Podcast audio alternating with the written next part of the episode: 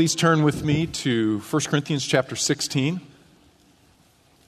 We'll be wrapping up the book of 1 Corinthians this morning. Have you ever shopped for a used car? It's a challenging experience. Um, what do you look for? There are probably a few mechanics out there that, that know exactly what to look for, for but uh, I, I think for most of us, we walk onto the lot and we go, oh, that one's shiny, right? I like that color. I wanted four doors instead of two, or those tires look reasonably new. We look at superficial things, and it's really difficult sometimes to, to know how to get under the hood and how to look at the, the, the most important things, the fundamental things that make a car reliable. Same is true of the church. Uh, some of you will be graduating soon. You will be leaving here, and you're going to have to go kick the tires on a new church. You're going to have to figure out uh, where should you be how will you know? How, how, do you, how do you know if a church is healthy and strong? And when you find one, uh, what can you do to help it become healthier and stronger? As Paul finishes up this book, 1 Corinthians, uh, he obviously has been concerned about this church. It's not a healthy church. He's been addressing issues all along. And in chapter 16, he lays out uh, finally four marks of a healthy church. Obviously, there are more than four marks for qualities or characteristics that are addressed in the New Testament. But as we close out the book, we're going to look at four marks of a healthy church. And why don't you read with me, beginning in chapter 16 and verse 1. Paul writes Now concerning the collection for the saints, as I directed the churches of Galatia, so do you also. On the first day of every week, each one of you is to put aside and save as he may prosper, so that no collections be made when I come. When I arrive, whomever you may approve, I will send with them letters to carry your gift to Jerusalem. And if it is fitting for me to go also, they will go with me. First mark of a healthy church is it's a church that gives to the needy because God is a God who gives. And healthy churches reflect the grace of God.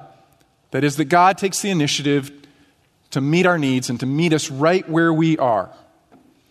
There's a particular context to the needs that are being met that Paul addresses in chapter 16, I think helps inform uh, our understanding this morning.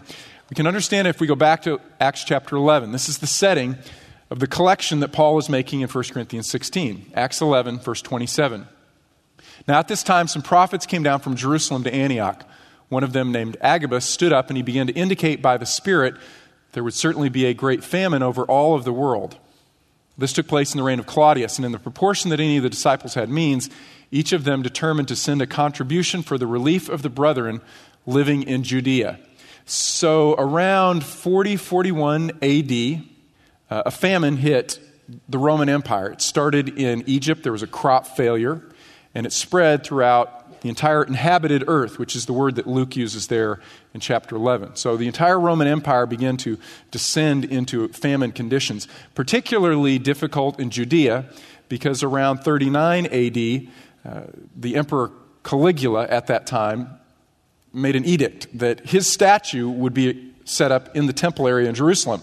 And the Jews revolted against this edict, and the way that they revolted is they refused to plant their own crops. So when the famine began to spread, Judea was particularly hard hit because they hadn't planted crops in 3940.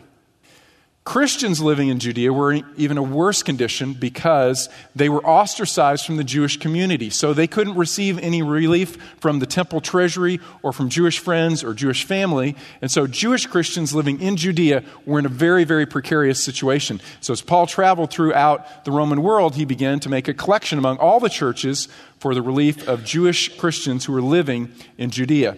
Paul references this also in Romans chapter 15. He says, But now I'm going to Jerusalem serving the saints for Macedonia and Achaia. I've been pleased to make a contribution for the poor among the saints in Jerusalem. Now, what Paul is laying out here to these churches in the Greek and Roman world is, is very uh, countercultural. In the Greek mindset, you didn't give to people outside of your family that you didn't know, that you'd never seen, that lived in a distant country.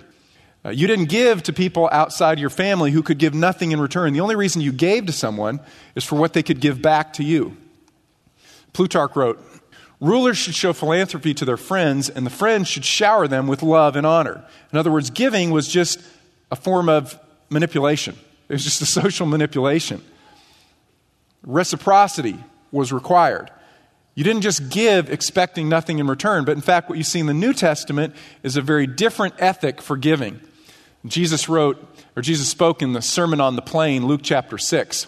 He said, Love your enemies and do good, and lend, expecting nothing in return, and your reward will be great. And you will be sons of the Most High, for he himself is kind to ungrateful and evil men. Jesus said, You want to be like your Father in heaven? This is what your Father is like. He gives to those who don't even say thanks. He gives to those actually who are evil and are his enemies. And he gives and he gives and he gives. God gives, in a sense, expecting nothing in return because really there's nothing that mankind can return to God. So you want to be like God? Jesus says, This is the way that you give. And so Paul comes to these churches and he says, there are, there are brethren, part of your family. You've never seen them, you've never met them, you've never traveled to their homes, but they are in need. And so give, and give expecting nothing in return because that's what God is like.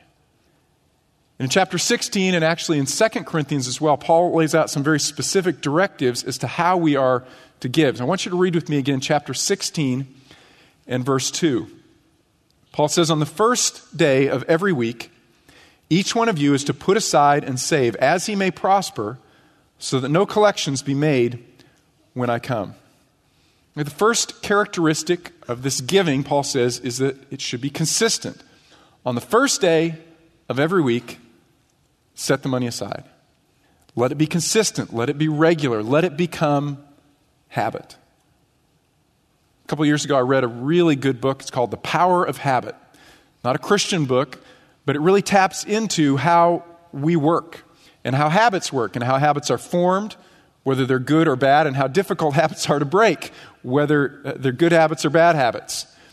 The power of habit is that it's something that we, we begin to do and we no longer think about doing it. We don't expend mental energy, it's just habit.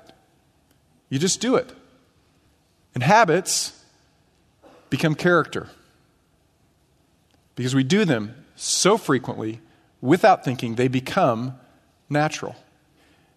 Now, I remember several years ago, I think I was in college, I uh, was taking like a, a, time management seminar, and one of the exercises they had to do was uh, the obituary exercise. I don't know if you've ever done that, where you write your own obituary. In other words, what do you want people to say about you when you're not there on that day? How do you want to be remembered by others? And remember, one of the things I said uh, in my little obituary was I, I want to be remembered as a generous person. That what became natural for me is just that I, I gave, and I gave, and I gave, and I enjoyed giving because it was just a part of me and a part of who I am. That's what Paul is urging. He's saying, make it consistent, make it habit, because habit becomes character. Ralph Waldo Emerson once wrote, Sow a thought and you reap an action. So, an action, you reap a habit. So, a habit, you reap a character. So, a character, and you reap a destiny. So, what are we doing this morning? We're, we're sowing a thought. And what I'm exhorting you to do is then go and sow an action, and then sow that action, and sow that action, and sow that action, because it transforms your character through those little choices that you make that become habit.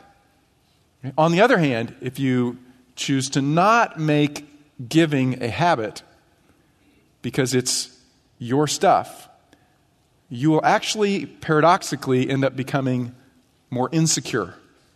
If you say, well, it's my stuff and I need to guard it and protect it for the provision of me and mine, then what you will discover, as it says in Proverbs, is wealth has wings.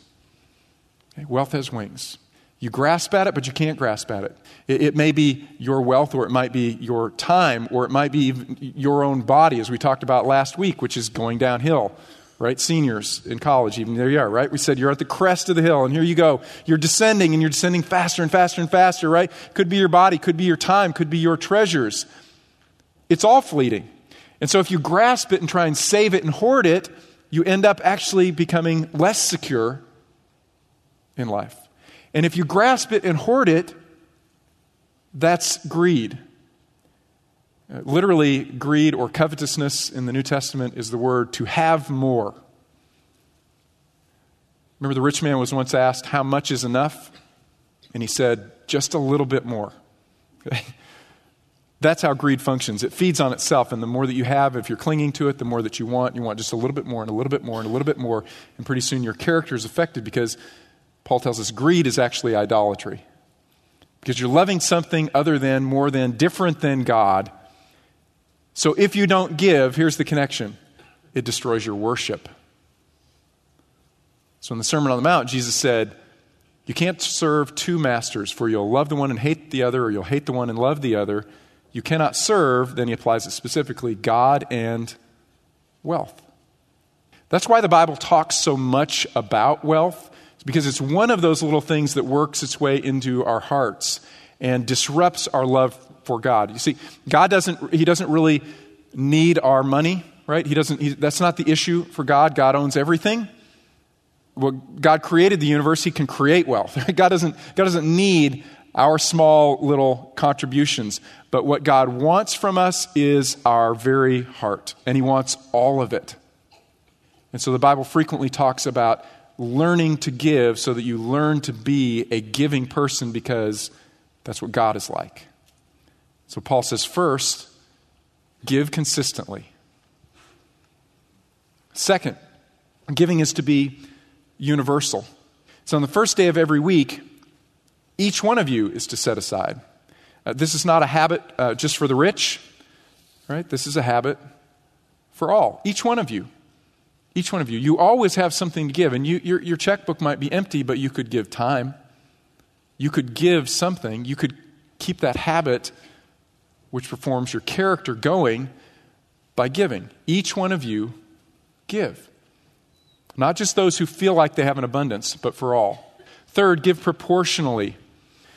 Each one of you, the first of the week, is to set aside and save as he may prosper.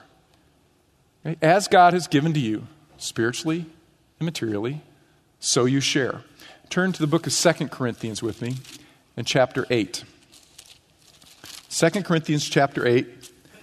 Uh, Paul's second letter, he addresses this same topic, this collection for the believers who are living in Jerusalem, chapter 8, and verse 12. He says, For if the readiness is present, okay, the readiness to make the contribution, it is acceptable according to what a person has, not according to what he does not have. For this is not for the ease of others and for your affliction, but by way of equality. At this present time, your abundance being a supply for their needs, so that their abundance also may become a supply for your need, that there may be equality. As it is written, He who gathered much did not have too much, and he who gathered little had no lack. What Paul is saying is there will be times in your life when God prospers you materially, and so you have more to share, and so share in those moments. And times when you, in fact, are in need, and others have the opportunity to share with you. So as you have been blessed, so share. As you have been blessed, share. Which means you and I won't always be giving the same amount. And that's all right. Some of you may say, wait, wait, wait, but we'll always be giving proportionally the same, right? Because we're required to give a tithe, 10%. So we all give 10%, right? That's the rule. That's the rule. Well, interestingly, uh, the New Testament neither affirms or denies the concept of tithing or 10%. It doesn't, it doesn't, it doesn't say anything about it. Paul's directives are very different about giving. Tithing was a practice under the law, and here's how it worked. When you received anything material, whether it was coinage or money or crops, you took the first fruits, 10% off the top, first to the Lord. And that 10% was a reminder that God owns everything. That's what the 10% was about.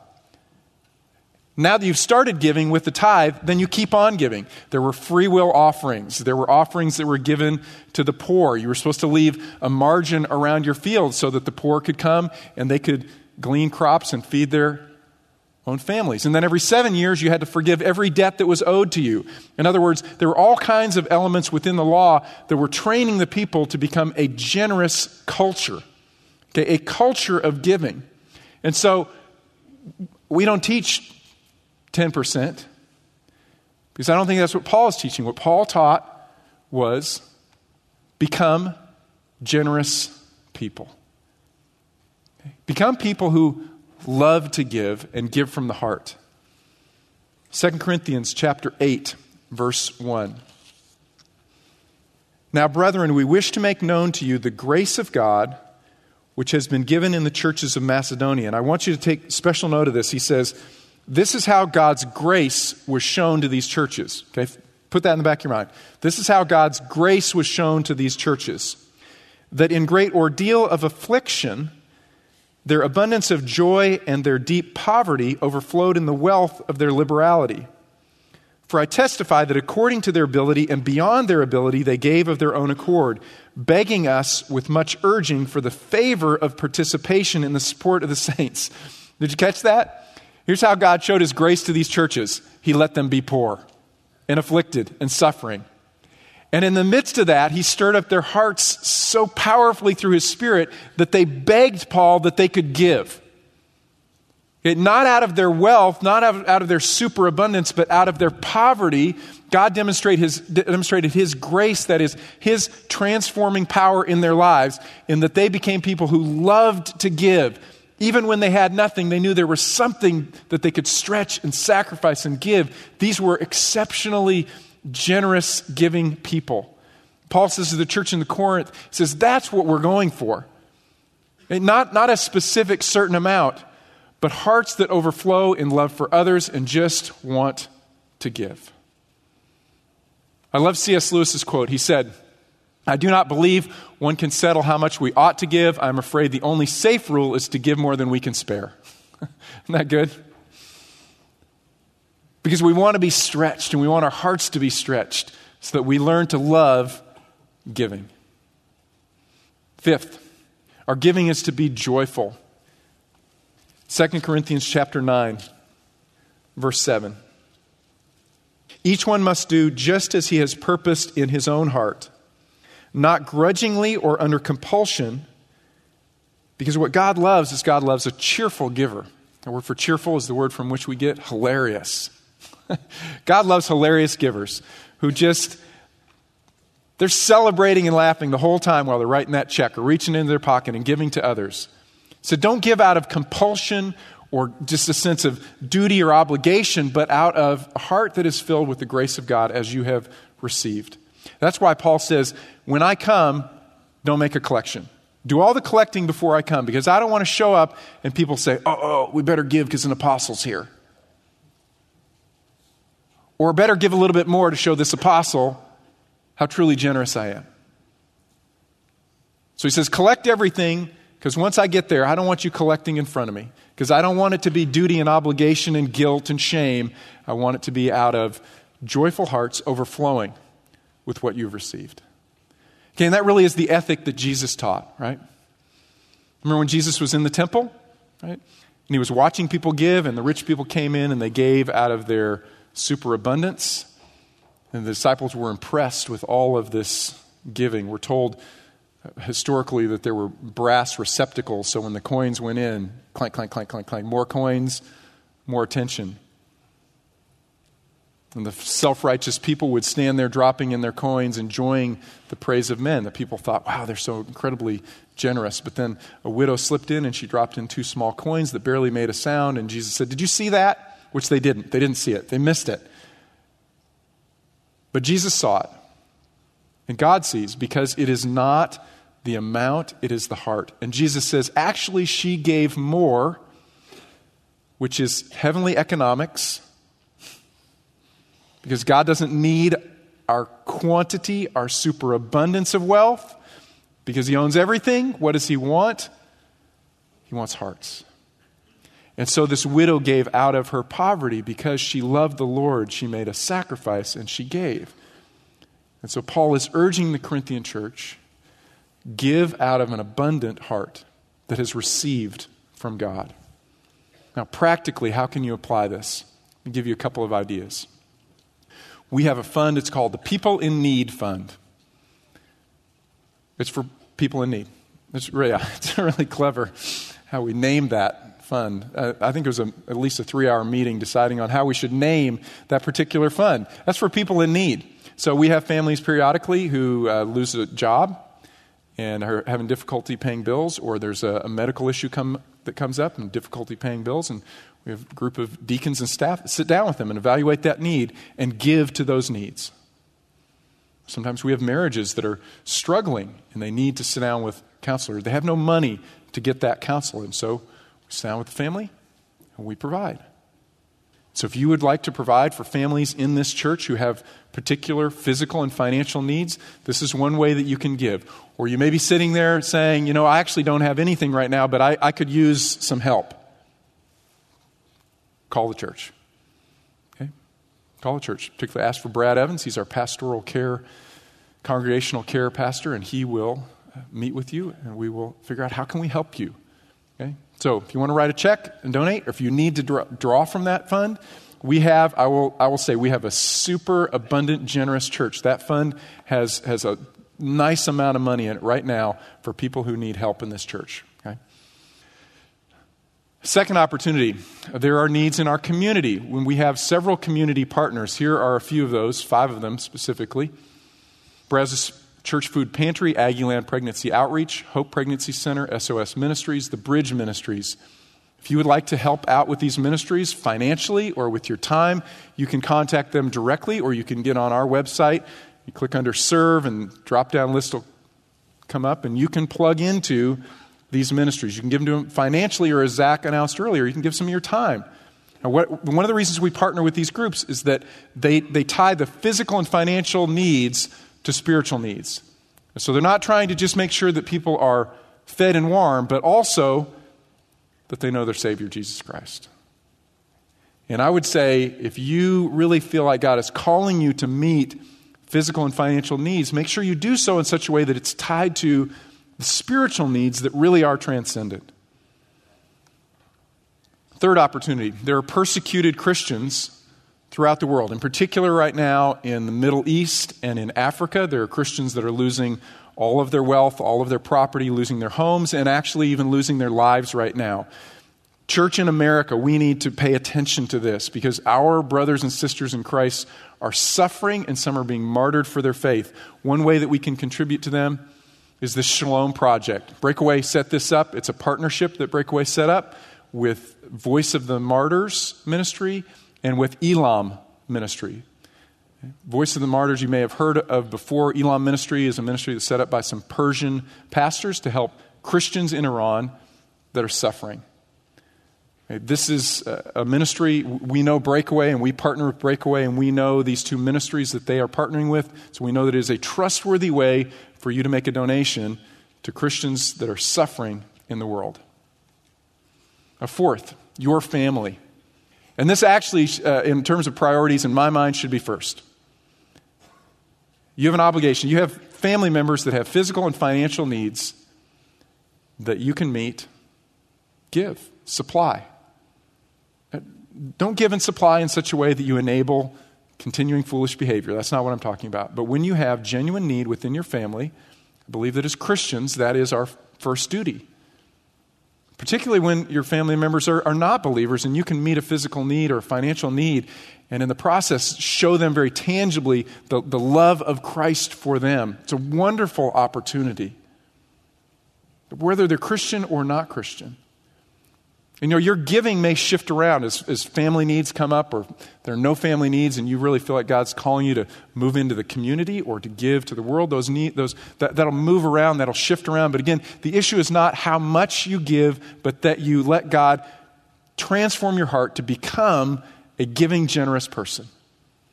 So, healthy Christians and healthy churches are churches that are outwardly focused and giving to the world. Second, healthy churches respect their spiritual leaders. Read with me in chapter 16 and verse 15. So back to 1 Corinthians chapter 16 and verse 15. Now I urge you, brethren, you know the household of Stephanus, that they were the first fruits of Achaia, and that they have devoted themselves for ministry to the saints that you also be in subjection to such men and to everyone who helps in the work and labors. I rejoice over the coming of Stephanus and Fortunatus and Achaicus, because they have supplied what was lacking on your part, for they have refreshed my spirit and yours. Therefore, acknowledge such men. The churches of Asia greet you, Aquila and Prisca. Greet you heartily in the Lord with the church that is in their house. Submission is a difficult thing, isn't it? It's hard to submit it's hard to show honor and respect. But I will tell you, one of the greatest marks of a healthy church is when they have servant leadership at the top, and they are respectful and honoring of that leadership. What is a church's attitude toward its leadership? And is that leadership honorable? Is that leadership servant leadership, humble leadership? And do the people acknowledge that and respect that and honor that? The first century church, you had, a, you had house churches primarily. They didn't gather normally like this, they gathered house to house. And they would rotate to different houses. And there were often multiple house churches in any given city. And in those cities, they had elders and deacons. There was a structure for leadership there. The elders primarily took care of the spiritual needs and care for the flock, the deacons primarily the physical and financial needs of the flock. And Paul says, honor them, respect them.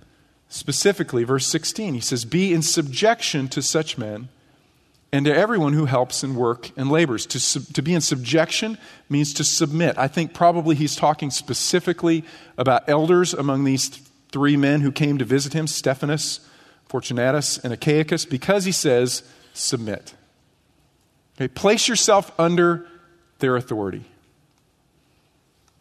Or as he says in 1 Thessalonians 5, we request of you, brethren, that you appreciate those who diligently labor among you and have charge over you in the Lord, and give you instruction that you esteem them very highly in love because of their work. Honor them, respect them, follow their spiritual leadership, knowing that even spiritual leaders in the church are not without accountability. Notice that if you look at the individual churches of the New Testament, they had a plurality of elders. And Paul told Timothy to go and appoint elders. He didn't say go and appoint an elder, but go appoint elders. There was always a plurality. Why? Well, that's a safeguard, that's a protection for the church. Because there's authority with the group and there's accountability within the group.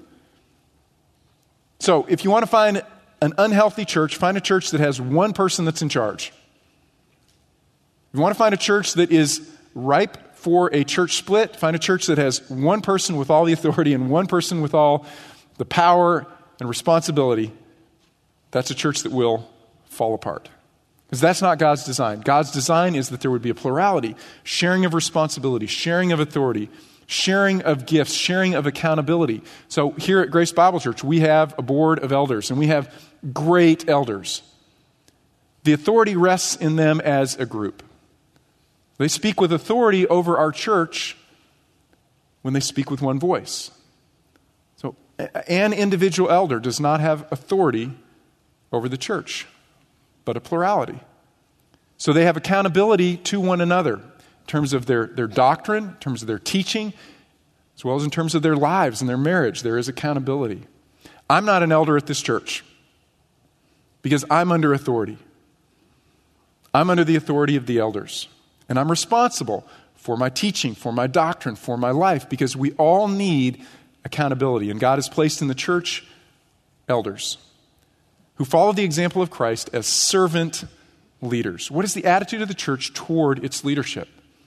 We also have deacons in this church who care for physical and financial needs. I, I encourage you, thank your, your deacons. They show up before the service starts, they stay till after the service ends, they make sure the rooms are all in order, and, and ready for the worship service. They make sure that the bulletins are ready to be handed out. Even on rainy days, they make sure that the parking is as good as it can get here in Anderson, which is not good. But even in the rain, they're setting up cones so you don't get a parking ticket. They are taking care of the physical business of the church, and they do so throughout the week as well. Thank your deacons. Hey, honor your deacons and respect your deacons. Honor your elders. As some of you know, we, we kind of restructured uh, the, the governance of this church and the elder board as we began to think about planning a third site, we realized, you know, we need to divide the labor a little bit more. And so what we did is we created uh, campus teams among the elder board for each campus. So there will be a Southwood team, an Anderson team, and a Creekside team. Uh, here's a picture of the elders who are here at Anderson campus, along with their wives, and some of them we got the kids up there too. Mike and Carolyn Gentry, Chip and Debbie Howard, Gary and Wendy McCord, Lance and Rhonda Sims, Brian and Kay Browning, and Andy and Joanna Rettenmeyer. Uh, let me just tell you, one of the reasons I've stayed so long at this church is because we have great elders. Our church has gone through some very tough times in the past, and the reason that we survived those times and we have moved forward in a really powerful way is because, in my opinion, we have had godly servant leaders on our elder board. So I encourage you, I exhort you, thank these men for their sacrifice and their service. You have no idea. These guys don't get paid. Our elders don't get paid, our deacons don't get paid, but they put in a lot of time serving the families of our church. Got a picture of our deacons as well here at Anderson. There's our deacons. Um, now, I, I, I, confess, I just I didn't have time to collect all their pictures. But then I, I, yesterday I was thinking, you know, but this is really a good representation because deacon means servant, and I know each of these men, and they are servants. Uh, they wouldn't necessarily want their pictures put in front of you. In fact, our elders didn't really want me to put their pictures in front of you because they don't hold the position so that they can have power or honor or prestige. They hold the position so that they can serve. So, our obligation as a church is to honor them and respect them.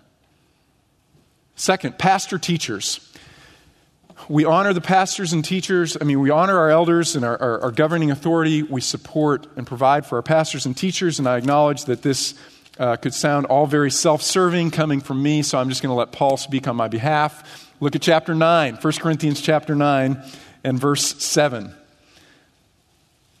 1 Corinthians 9, verse 7. Who at any time serves as a soldier at his own expense? Who plants a vineyard and does not eat the fruit of it? Or who tends a flock and does not use the milk of the flock?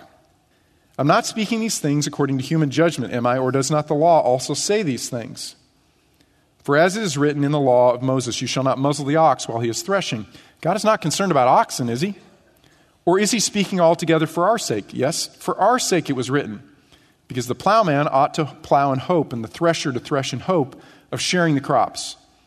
If we sowed spiritual things in you, is it too much if we reap material things from you? If others share the right over you, do we not more? Nevertheless, we did not use this right, but we endure all things so that we will cause no hindrance to the gospel of Christ.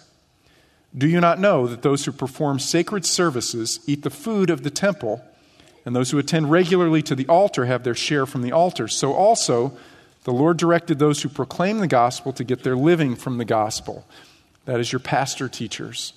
And I just want to say thank you, church, because. Uh, on behalf of, of all the pastors here on staff, we feel taken care of by our church. Thank you. We feel abundantly blessed by you. Uh, even when there was a recession a few years ago, we didn't have to cut any staff. We didn't reduce salary of any staff because we have such a generous and giving church. And so, again, I just want to say thank you. We feel very well taken care of by this church. I do have one request, though. If you would do this for us, would you please pray more for our staff. Pray for us to be guarded against Satan's attacks on our families and on our marriages. Okay? Pray for our physical health. Pray, pray, pray for us. And in particular, pray that our spiritual lives don't just become part of our jobs.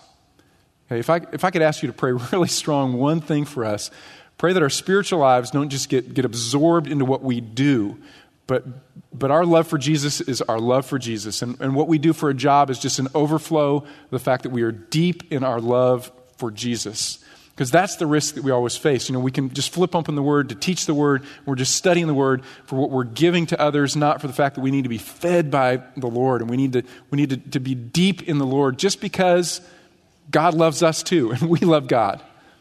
Not because we, we get a paycheck for this. So pray that we would be protected from that. Third, missionaries. Healthy churches care for and support and supply their missionaries with what they need. 1 Corinthians chapter 16 verse 5. But I will come to you after I go through Macedonia, for I'm going through Macedonia. And perhaps I will stay with you or even spend the winter, so that you may send me on my way wherever I may go. For I do not wish to see you now just in passing, for I hope to remain with you some time, if the Lord permits. But I will remain in Ephesus until Pentecost, for a wide door for effective service is open to me, and there are many adversaries. There are actually three men Paul talks about here in chapter 16 who are missionaries. There's, there's himself and Timothy and Apollos. These are men that are not from Corinth. That's not their home. That's not where they, they stay. But Paul planted the church in Corinth. And he taught the church in Corinth, and then he left. And he went and planted other churches, and then he would visit the churches he had planted to strengthen them. And he would send Timothy to help plant church and help strengthen a church. Apollos would go around and he would help plant and strengthen churches. That's what these men did. They moved from place to place to place, extending the reach of individual churches. And Paul says, What I want you to do for us is I want you to send us on our way.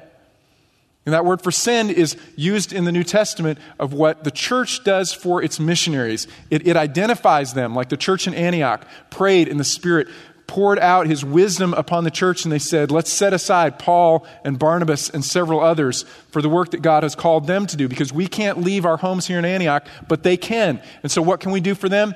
We can give them money, and we can give them supplies, and we can give them prayer, and we can give them provisions for their journey, and we can keep in touch with them, and we can send people to them to refresh their spirit, as he says in chapter 16. Okay? Healthy, strong churches send missionaries. You go to a church and they don't talk about missions a lot, that's not a healthy church. You go to a church and they're not talking about the Great Commission, making disciples of all nations, that's not a healthy church. Healthy churches are churches that are looking outward, okay, to, to, their, to their neighbors and their friends and their family, to their community, but also to the world. Okay? Healthy churches are, are giving churches, outwardly focused, thinking about the gospel. How can you apply this specifically? Well, if you are in a, a, small group here at Grace Bible Church, you already have a missionary. You just may not have known it. If you're in a home church group, or you are in a grow group in college, you're in a Bible study, you're in an adult Bible fellowship that meets on Sunday mornings, you already have a missionary. And so your job this next week is to talk amongst your group about your missionary. Bring in the letters, find out what their needs are, pray for them. Maybe they need uh, some extra financial support. Collect that for them. Maybe they need just their email box filled with support and encouragement and, and, and verses that remind them that they are loved and that you are thinking about them and paying attention to their needs. Think about it. When, when folks leave this place, they're making huge sacrifices for the gospel of Jesus Christ. That means we have an obligation to them. They are leaving behind family. Kids may not get to see their grandparents or aunts and uncles for years. They're leaving behind friends, maybe leaving behind jobs that they were comfortable in, that they loved. They're having to go around and ask people to support them, which is a hard thing to do. Their children are being raised in a foreign culture. They're leaving their own culture. They're having to learn a new language and all the stress that that entails. And figuring out how their kids can be educated. And where will their kids have friends? They're making incredible sacrifices for the gospel of Jesus Christ. And you know what? We need to be aware of that, pay attention to that. We have an obligation to them. They're going out. Well, we better hold the rope as they go out. So you need a missionary that you know and that you're corresponding with and that you're praying for and supporting and giving to. If you're not in one of our small groups and you want your own missionary, here's how to get one. Email the church, global outreach at grace-bible.org, and we will get you connected with somebody who can be your missionary. Because healthy churches send. Now, third, healthy churches guard the essentials of the faith. Verse 13, Paul says, Be on the alert, stand firm in the faith, be courageous, be strong. The church is under attack. The church has always been under attack. The church will always be under attack. Jesus said, Don't be shocked. If the world hated Jesus, it will also hate the church. There will be times and places when the church is more or less received, but generally speaking, the church is under attack in many forms. Sometimes it is persecution. We usually think physical persecution. But historically speaking, physical persecution has been the, the, least difficult for the church. When the church has been physically persecuted, the church has almost always grown in its size and strength. Now, cultural and social persecution, the church has not done as well with. A pressure to compromise on doctrinal or moral issues. Don't talk about sin. Don't enter into and engage in a discussion of sexuality in the culture. Don't, don't talk about the exclusivity of faith in Jesus Christ one way. That's not tolerant. There's pressure on the church culturally and socially, and there's, there's pressure to compromise and give in.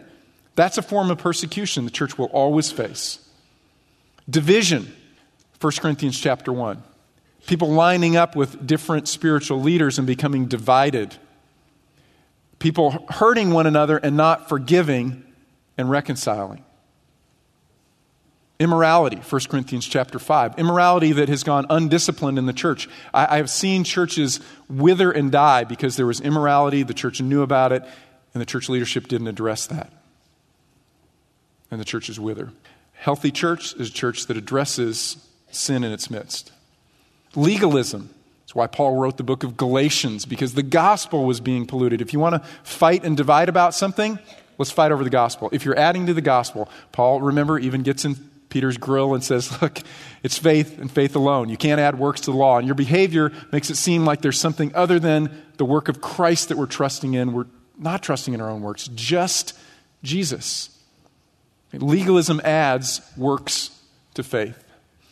And there are other forms of false teaching that come up inside of the church. Men and women, we need to know what we believe and why we believe it. And Paul says, be on the alert. Same thing Peter told the believers, 1 Peter chapter 5. Be on the alert. Why? Because your adversary prowls about like a roaring lion and he is seeking to devour you and destroy you. So pay attention, be alert.